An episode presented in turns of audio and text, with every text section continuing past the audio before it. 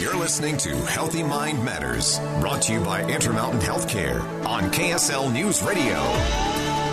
Thanks for being with us for Healthy Mind Matters. I'm Maria Shilaos. Today we've been talking about the homeless and how they have been impacted by the COVID 19 outbreak. With me today has been Terry Faust, the Community Health Director for Intermountain Healthcare, Diane Rindlisbacher, who is the Community Testing Lead for COVID, Dr. Michelle Goldberg, who is the Medical Director for the Fourth Street Clinic, and Van Aston, who is a Physician's Assistant at the Hope Clinic in Ogden, there for the homeless. Uh, Van, I'm going to start with you this go around. People are afraid to go to hospitals. They're afraid to go to clinics. Uh, what are you seeing, and what are you? What's the message you'd like to send to the vulnerable population? The message that we really want to send is that we are open, that our services remain, that we can continue to provide you with the medications that you need, with the mental health services that you need, with the counseling services that you need, and other uh, community connections that you need. We take all of the precautions necessary to make sure our clinic is clean and thoroughly sanitized. We have set up our waiting area and our clinic itself to have uh, social distancing, appropriate distances, six feet or more. Um, all of our staff uh, use PPE every time we see a patient. We're wearing masks and gloves and, and face protection for their safety and for ours. So we continue to provide the services that have always been available here um, and that we're going through every step we can to make this as safe an environment for them as we possibly can. Michelle, what would you add?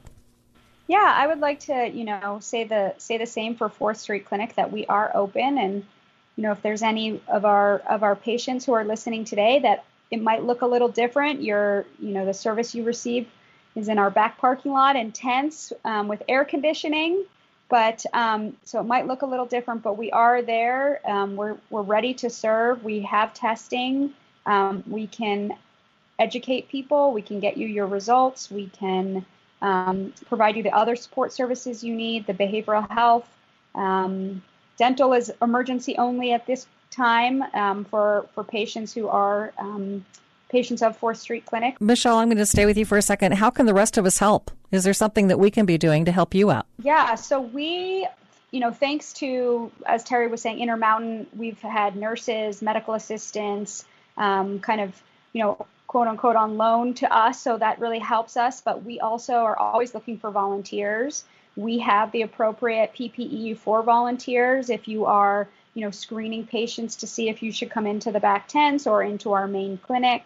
Um, they also can, you know, do administrative work, help with donations, things like that. So we're always looking for volunteers who are willing to come on down.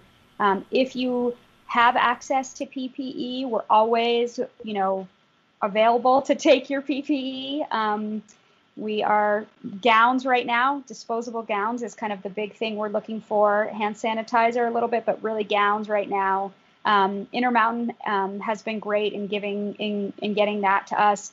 University of Utah as well. Um, so um, we also can take other donations that help. You know, we we were out of.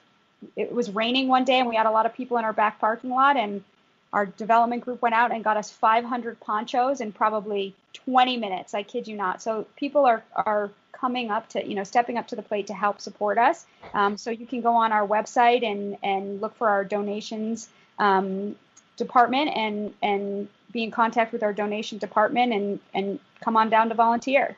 Van, what would you add?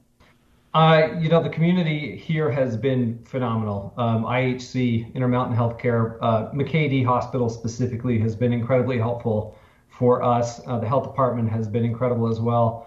As far as the community goes, I have to give a shout out to my mom and several of her friends that have, have continued to make cloth masks for my patients. We pass them out every night. We've passed out probably at least 400 cloth masks um, to our patients to wear on a daily basis. They get lost regularly, which is totally fine because we have more to give.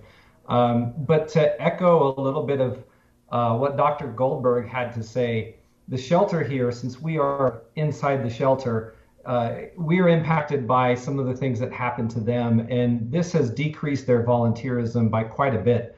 And I want to encourage the community to continue their volunteer efforts. That, just like Dr. Goldberg said, we have PPE, we have ways to help keep you safe. Uh, there are still some volunteer needs through the shelter here at the Lantern House that um, are are pretty important to continue to care for the homeless population here. And I strongly encourage people to consider those volunteer efforts that they once did um, to maybe return to the shelter and provide those. Uh, Hope Clinic is part of Midtown Community Health Center. Uh, the, I believe, the largest community health center in the state. We don't do volunteerism like uh, Fourth Street Clinic. However, the, the Lantern House shelter, uh, homeless shelter does. Um, and Hope Clinic, we do have certain areas where we can um, take advantage of some volunteer roles. So uh, the community has an important part to play in this. If you're stopping along the side of the road and providing somebody with a couple of dollars or, or with some food or something like that, be sure if you're in the Salt Lake area to mention to them that they have medical services at the 4th Street Clinic. Uh, if you're in the Ogden area, mention to them that they have medical services through the Hope Clinic at the Lantern House. Um, just be watchful and mindful of those individuals. And uh, I believe that you know, our community wants to help and wants to step up, and maybe they just don't know how. Uh, but there are ways to do it, and I encourage them to contact their local shelters and other resources to see how they can uh, provide volunteer assistance. Thanks to all of you for helping to get out this very important information. Thank you. And you've been listening to Healthy Mind Matters on KSL News Radio.